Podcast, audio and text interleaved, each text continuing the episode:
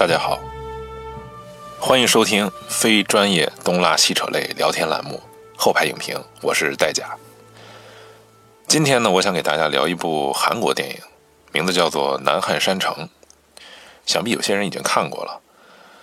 电影的导演呢叫做黄东赫，之前呢拍过两部广为人知的电影，一部是《熔炉》，这个大名鼎鼎；另一部呢是《奇怪的他》。这位黄导演去年突然一转，去拍了一部古装历史片。让我们想象一下这个场景啊：军事惨败，全境沦陷，国军呢下马步行，从偏门而出，率领大臣亲临敌军大营，脱掉了君王的服饰，按照臣子的礼仪，三叩九拜，接受敌国君王的训斥，从此就改换门庭了，沦为附庸之国。这就是这部电影所描述的真实的历史事件，在韩国历史上叫做“丙子胡乱”。简单来讲呢，就是朝鲜国王李忠以及重臣在南汉山城中被清军围困了四十七天的故事。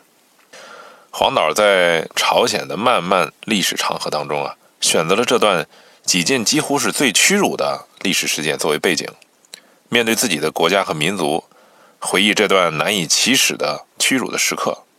但是呢，拍呢却就如此举重若轻，毫不避讳，以独特的视野和胸怀，拍出了一部足以至少是让我吧仰视的这么一部电影。我觉得这太难得了。我甚至在想啊，这部电影如果由中国人拍中国的历史事件拍出来，这该多好啊！但是我觉得啊，按照中国现在的历史题材的电影目前来看啊，基本上都难以望此片的项背。哎，那有些人说了，你说了说了这么多，那这部电影它好在哪儿呢？对我来讲，就是简单的两个方面，一个就是真实，还有一个就是什么呢？复杂。电影的真真实表现在哪儿？我想说一说，这是我自己的理解。电影的真实当然不是指对历史细节照单全收，一字不改，对材料的选取，对人物刻画的比重都有区别。这他是不可能做到对历史的简单的重放的，因为很多历史细节实际上都是一个再塑的过程。真正的这真正的真实啊，无从查找，甚至也没有必要去回忆那些那些绝对的真实。我觉得电影历史呃真实啊，主要应该表现在对场景气氛的还原上，比如电影的服化道都应该是很考究的水平，这部电影就做到了，它的还原度很高。特别是对清军的还原上，尤其让人印象深刻。找的演员，我我也不知道他是不是从东北找的满族人啊。但是反正发辫啊，都是早期女军女真人的那种金钱小辫儿，操的也是一口满语。就光这一点啊，就已经完爆了国内绝大部分满嘴普通话的阿哥格格们。如果你觉得看清宫戏的说满语是不是很奇怪啊？实际上这是我们的一种思维定式。你想想啊。最起码在清朝前期，让满族王公贵族们说汉语，这这这不可能的事儿，对吧？可能只有在清朝的中后期啊，日常交流可能才会有大量的汉语出现。另一方面呢，电影的复杂性它表现在哪儿呢？就是对关键细节、核心问题向观众做出深度的探讨。这部片子的核心问题就是主和与主战。到底谁是正确的呢？当然，讨论这个问题之前啊，首先要探讨的是一个背景的问题。我们大家都知道，朝鲜在东北亚的格局中，它是一个小国，它的东北面有一般都是中原王朝了，跟中原王朝接壤。另一方面呢，它的正北方，中国现在的东北，则是一些游牧的少数民族。这些民族啊，有时候听命于中原王朝，有时候呢又自立门户。有时候是表面上听命于，但实际上是各自为政，这个问题就很复杂了。另一方面，韩国也受日本的影响很大，也就是说，韩国啊，它必须在这几股势力中周旋，找到自己的生存的路径。那我们就说到了，朝鲜肯定不是第一次面对大兵压境的这么一个局面。这种在夹缝中生存的这种小国，为什么要面对后金，也就是清朝的部队如此强大的阵势？他却不肯，甚至在名义上去屈就呢？这个问题啊，主要有两个方面。一个问题是文化认同，另一个问题呢就是李宗的得位的细节。这个问题很简单，就是李宗啊，他是由于亲明派上台得势的。以前的光海军，以前朝鲜的国王叫光海军，他走的是首鼠两端，啊，一面夹在这个这个后金的这个势力当中，一面呢又和明朝眉来眼去，就是说他是属于骑墙派，搞这个两面派，双方都搞平衡。李李宗是由亲明的名义把他推翻了，他自然他这这这个东西就对他很重要了。而朝鲜呢又属于农耕文明，自古以来啊受中原文化影响非常深。因为它毕竟啊，它这个农耕文明固定生活之后啊，它整个文明形态啊是向了更高一级发展。至于它是不是比农游牧民族更高级呢？那当然，在在朝鲜人的看来，那肯定是啊。而且呢，朝鲜它基本上是沿袭的是中原王朝的一些制度和文化，不完全一样，但是基本上还是大体上是那个框架。因为朝鲜它之前啊经历过唐朝灭。高句丽事件，这个事件对朝鲜的震动应该是非常大的，因为唐朝居然解决了盘踞在东北和朝鲜北部七百多年的庞大的帝国高句丽，这个震撼程度啊可不是一样的。朝鲜高句丽时期以及朝鲜的高丽时期，利用唐末、呃五代时期的混乱，积极的向国境线呢向北推进，他的策略啊。是时不时的向当时的辽国称臣，但是依然本身他们对唐宋文化仰慕极深，有很深的儒教的思想传统，在他们眼里啊，女真和鲜卑都是禽兽之国，虽然很佩服他们的军事武功，却很鄙视他们的文化，在这方面有一个文化鄙视链的存在。可是现实却是很无奈的，因为从隋唐攻略东北开始啊，到和女真人。蒙古人争夺的这十几年来看，朝鲜人其实对自己的军事定位是非常清晰的，也就是说，他不再追求同北方的游牧民族和中原王朝争夺辽东的土地，而是固守从呃王室高丽时代就开始的逐渐稳固的图们江和鸭绿江一带的国境线。但是，这个来自北方游牧民族的侵扰一直没有停止，特别是女真人。女真人啊，他们经常横跨鸭绿江两岸进行活动，从来就没把朝鲜这个所谓的国境线啊当回事儿。朝鲜人实际上是善射，他的军队主要是依靠远程兵力提供这个火力压制。但是面对这个女真游骑兵，特别是弓骑，这个军种的优势就不复存在了，因为弓骑啊，它既有机动力，又有射程。在这方面啊，朝鲜几乎没有招架之力。但是电影如果只仅仅停留在这个层面啊，还不能称是一个很复杂的还原，因为历史和现实往往都是复杂的。如果你简过于简单的展示某几个侧面，不能展示更多的侧面以显示它的复杂性的话，会对你对历史人物的理解啊有很多偏颇的现象。比如说。这个电影进行到中后段，基本上就是一个很深入的讨论的这个问题，就是尊严和道德的讨论。也就是说，面对这样的困境，朝鲜的出路到底在哪儿？它由此引发的主战派和主和派的争论呢，贯穿始终，而且双方都有理有据。在最开始可以看到，朝鲜尊王攘夷的这个语境下，主和派是属于绝对劣势的。一方面啊，朝鲜国王他不愿意去公开的去坚决和后金议和，坚决的进行武装抵抗。但随着时局的进一步发展，实际上显露给我们的是，朝鲜国王他不愿意同后金求和的根本原因啊，不在于他无法接受向蛮夷称臣，而是他被主和派的这种势力和文化胁迫了，并且呢，他害怕派世子当人质。也害怕自己去敌营被扣留，无法放下自己的颜面。这就是朝鲜国王的矛盾之处。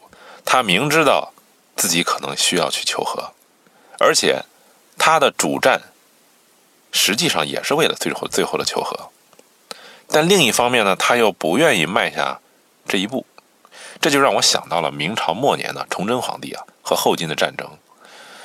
崇祯当时在军队节节失利、东北地盘尽失的情况下，他实际上很有可能啊，到最后啊是想和后金议和的。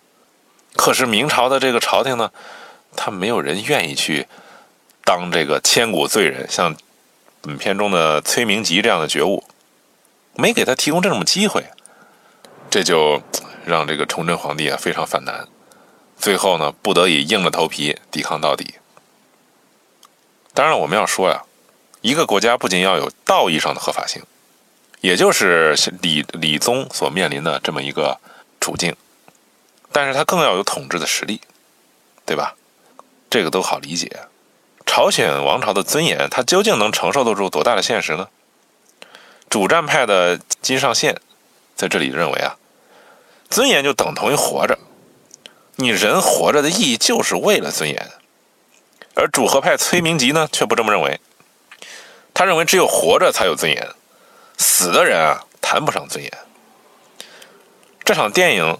这场在这个影片当中最后后半段出现的这个精彩的堂前的对话呢，点明了战与和这两派矛盾的焦点，就在于对朝鲜王朝的生和死与尊严与否的主次关系上，双方的理解不同。可这两人其实还有一点没有点破，就是他们俩到底是站在谁的立场上说这番话的呢？他们口中的尊严和生死的主主体究竟是谁？是朝鲜国吗？是朝鲜的李氏王朝，还是自己呢？还是作为朝鲜作为一个民族，他的这么一个社会呢？金上宪所主导的荣誉论，实际上是李氏政权统治朝鲜的根基。而崔明基所说的“苟且偷生”这个所谓的“苟且偷生”这个理论呢，实际上是朝鲜王朝无法回避的一个政治现实。特别是在那种环境下，如果你一味的要求主战，你觉得胜算有多大呢？假设实力在前面放着，那么你讨论战与和，这还有什么多大的意义呢？就跟我们说呀，现在很多人愿意去轻易的去讨论，好像在中国历史上有这么一个定式，就是一旦出现王朝出现危机啊，这个主和派他往往就是一个奸臣，一个负面人物，而主战派呢，往往都是个英雄。啊，都需要被高歌。比如，我想说呀，就是宋朝的，特别是南宋初年的岳飞，以及啊秦桧。这个事儿啊，现在很多历史学界的一些呃人呢，探讨的比较多了。岳飞他所说的主战，到底是真是假？南宋当年到底该不该主战呢？而秦桧的一味求和。甚至割地赔款，丧权辱国不假，可是对南宋王朝的生存，对中原民族不受金朝的侵略，是不是也有一些积极的作用呢？可能我们的这个民族价值观和历史价值观不愿意去做这些探讨，但是朝鲜人，但是韩国导演黄东赫他做了这样的探讨。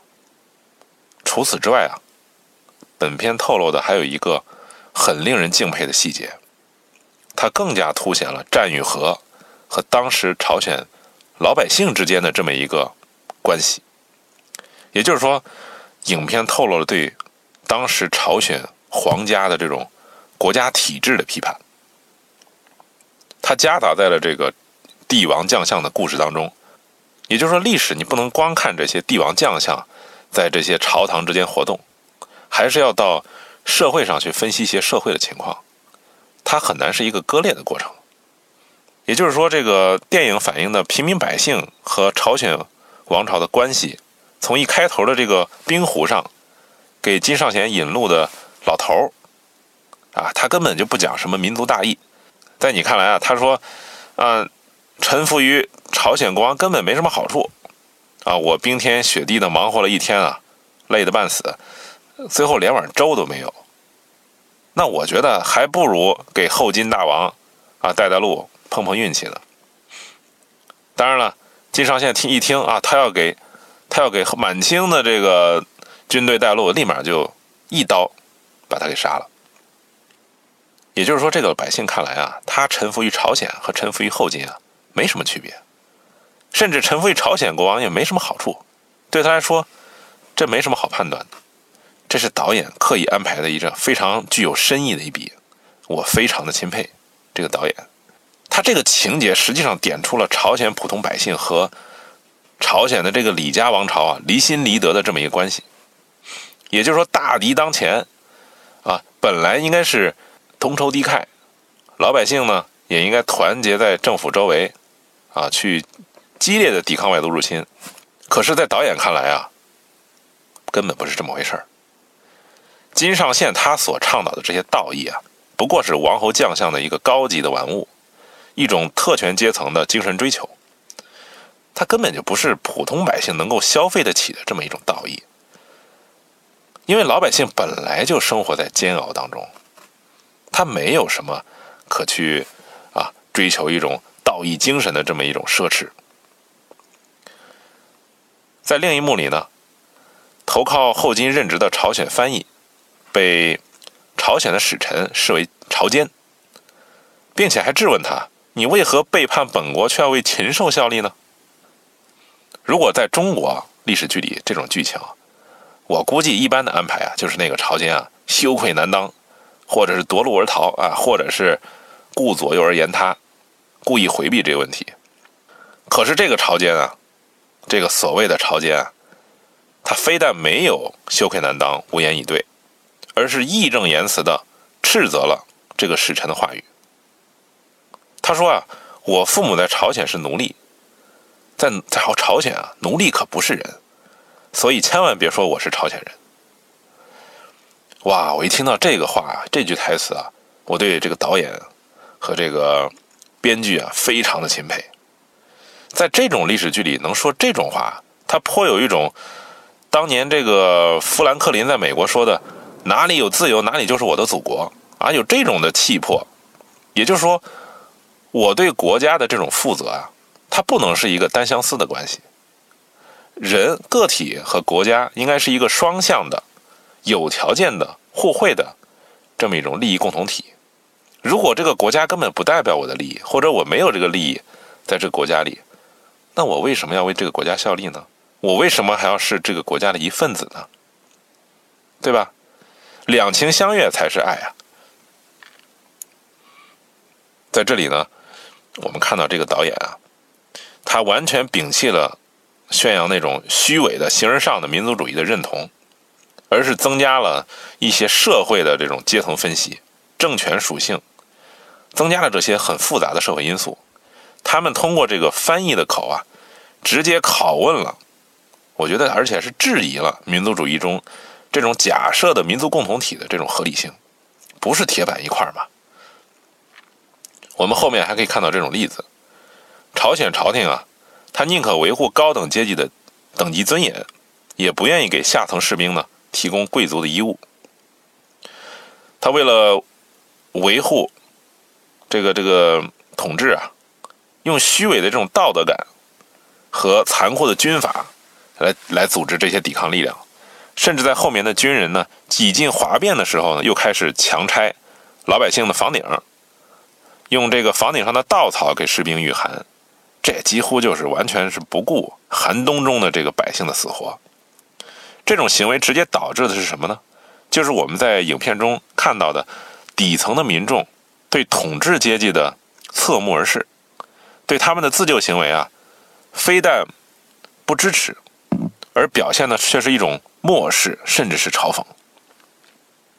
在他们看来，这个抵抗外族入侵当然很重要，满清也不是什么好东西。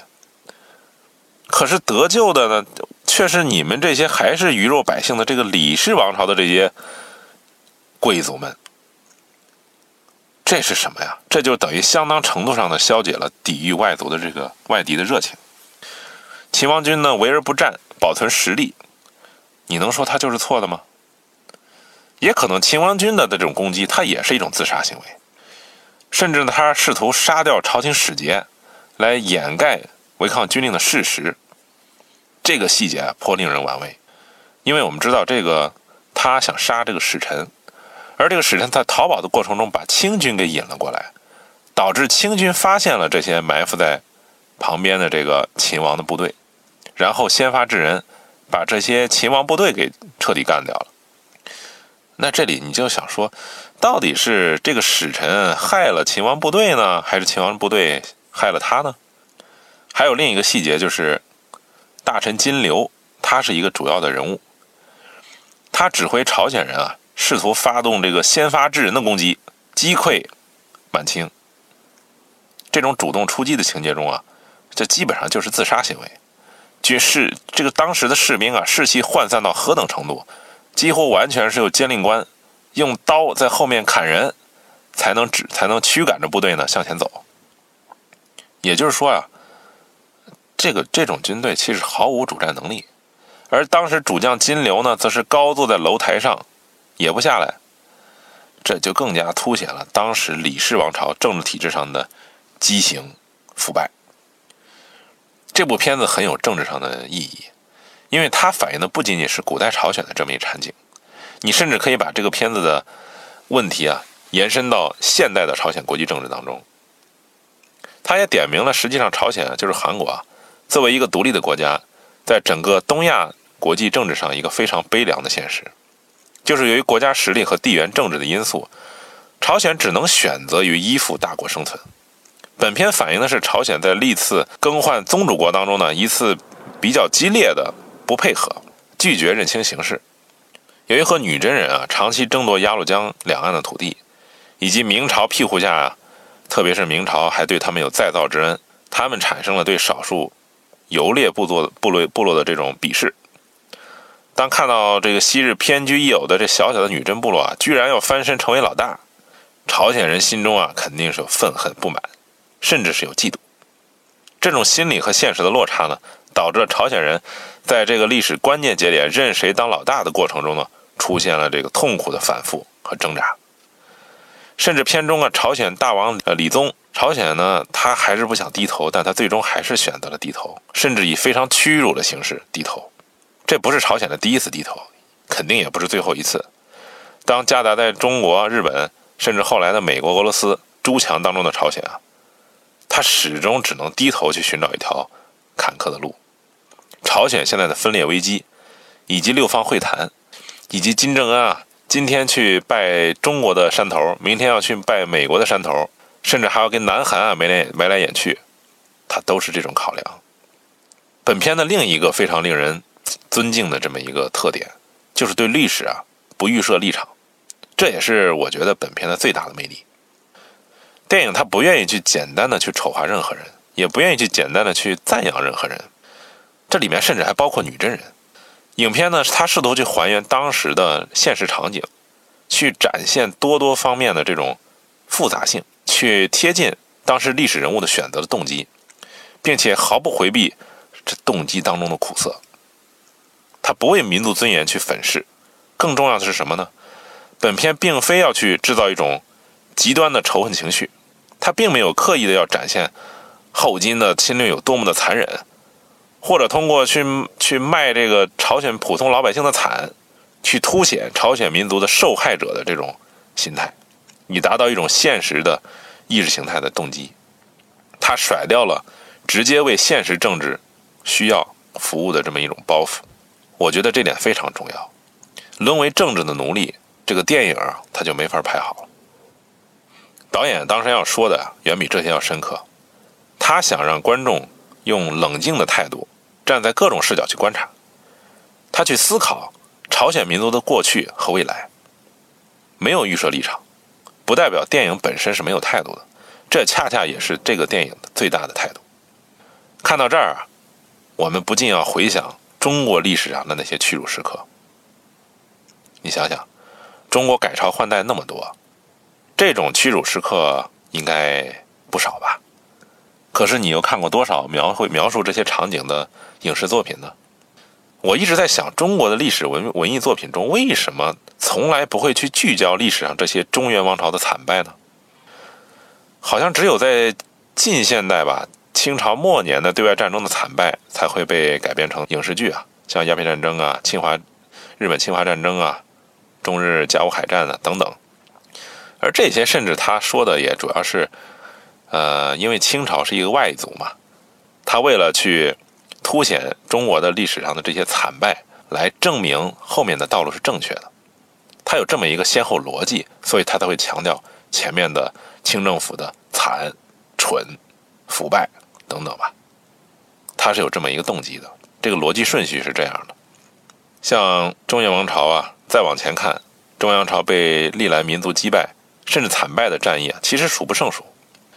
回顾这些时刻呀，我想有时候有可能是因为我们中国人啊，爱避讳惨败，图个吉利，极为珍视自己的民族自尊心。他不愿意去站在一个超然的位置上呢，去回顾中国历史上，特别是中原王朝历史上的这种低点，亦或者这个文艺界根本没有正视失败，反思自己的传统，可能还是为了民族大团结，不愿意去触碰这些可能涉及的呃民族矛盾的事情呢？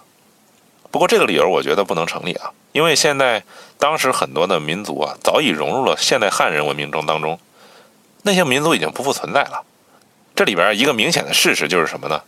就是几乎咱们就没没有看到清军灭亡明朝的过程中的重要战役的这种作品，它却有大量的描绘清宫生活的这么一个清宫戏，而唐朝的文艺作品呢，几乎又是聚焦在开元盛世左右的这么一个时代，描述安禄安禄山之后的这个藩镇割据、中央王朝示威的这么作品啊，几乎是没有的。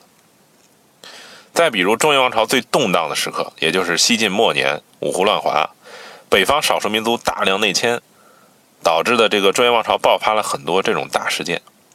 比如匈奴族的刘聪啊，在永嘉年间连续攻陷洛阳、长安，俘虏了晋怀帝、晋闵帝，也就是西晋的最后两位亡国之君，史称呢永嘉之祸。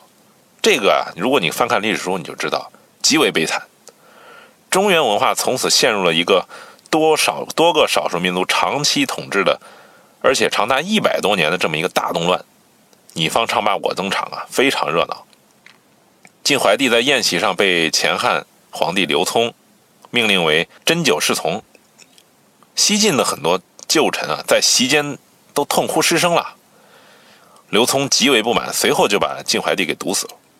而后面的一位晋闵帝，被刘聪呢在外出打猎的时候命为杂役。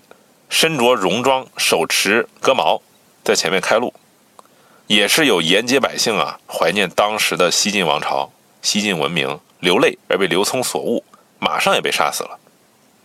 我当时在上学的时候读到此处啊，我觉得这种场景太有力量了。可是过了这么多年呢，也没有任何历史题材去涉及。中国历史上最著名的这种事件呢，不得不提的就是靖康之难。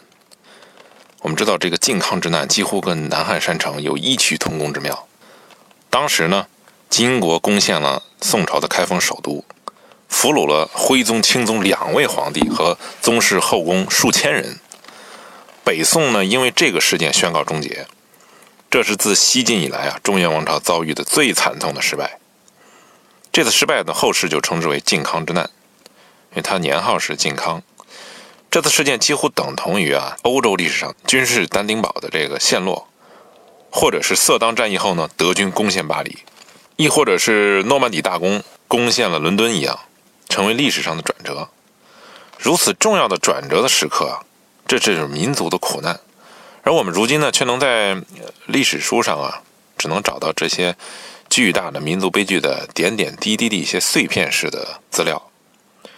我们这个影视作品似乎从未回顾过这段极为重要的悲剧历史，仿佛好像它不曾有这么大影响一样。甚至我特别好奇啊，像徽宗、钦宗这两位皇帝啊，作为北宋王朝的皇帝、中原王朝的皇帝，被金朝一直流放到了黑龙江，最后相继病死在了不毛之地。而且徽宗死后二十年，钦宗才死去，这种事情就非常的让人震撼。我不禁在想啊，是最后是谁在他们的身边呢？他们的囚禁生活是什么样的？他们的思想状况，他们的各种事迹，应该是非常丰富的。这两个人经历的大起大落，人人人的这个生平事迹，这是多么好的剧作素材啊！可是为什么我们的文艺作品却不愿意去碰触呢？我想，可能这不仅仅是有民族气节在里面，也就是说，我们民族啊，还是不愿意去面对这种惨剧，更好像是他由于描述他呀，会触及皇帝的尊严一样，为后世皇帝所不容。可是这样简单的回避，实际上让我们的民族失去了很多真正的剖析真正的问题、还原历史真相、去探究历史给我们带来的这个教训的珍贵的机会。